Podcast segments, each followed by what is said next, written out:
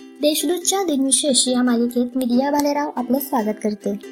आज सात ऑक्टोबर जाणून घेऊया आजच्या दिवसाचे विशेष. चला मग आजच्या दिवसाची सुरुवात करूया सुंदर विचारांनी. जर कोणी तुमच्या रस्त्यात खड्डा करून ठेवला तर निराश होऊ नका कारण हे तेच लोक आहेत जे तुम्हास लांब उडी घेण्यास शिकवतात. आजपासून नवरात्रोत्सव शारदीय नवरात्रात अश्विन शुद्ध प्रतिपदा ते अश्विन शुद्ध नवमीपर्यंत देवीची उपासना केली जाते. एकोणीसशे पाच मध्ये पुण्यात विलायती कपड्यांची होळी करण्यात आली. परदेशी मालावर बहिष्कार घालण्यासाठी केला गेलेला हा पहिलाच प्रकार होता. एकोणीसशे एकोणीसमध्ये महात्मा गांधींनी नवजीवन हे वृत्तपत्र सुरू केले. गांधीजींनी आयुष्यात चार वृत्तपत्र काढले त्यातील नवजीवन हे पहिले होते. नवजीवन हे गुजराती भाषेतील वृत्तपत्र होते. त्यात Indian Opinion Young India Harijan या वृत्तपत्रांचा समावेश आहे. एकोणीसशे पन्नासमध्ये मदर टेरेसा यांनी कलकत्ता शहरात मिशनरीज ऑफ चॅरिटीची स्थापना केली होती. आता पाहू कोणत्या चर्चित चेहऱ्यांचा आज जन्म झाला.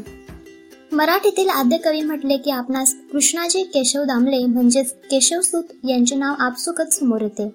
मराठीत पंतकाव्य आणि संतकाव्य ही परंपरा होती. ती मोडून अन्य विषयांवर कविता करणारे केशवसूत हे पहिलेच कवी होते. आम्ही कोण? नवा शिपाई तुतारी सतारीचे बोल झपूरझा हरपले श्रेय मूर्तीभंजन गोफन या काही त्यांच्या उल्लेखनीय कविता आहेत.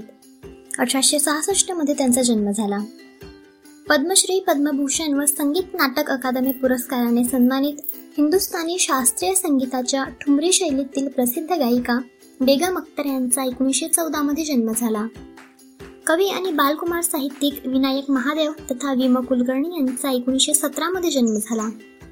भारतीय जलदगती गोलंदाज जहीर खान यांचा एकोणीसशे अठ्ठ्याहत्तरमध्ये जन्म झाला. आता स्मृती दिनानिमित्त आठवण करूया थोर विभूतींची शिखांचे दहावे गुरु गोविंद सिंग यांचे सतराशे आठमध्ये निधन झाले. नांदेड शहरात गुरु गोविंद सिंग यांच्या समाधीवर बांधलेला गुरुद्वारा तख्त सचखंड श्री हुजूर अजबल नगर साहिब आहे.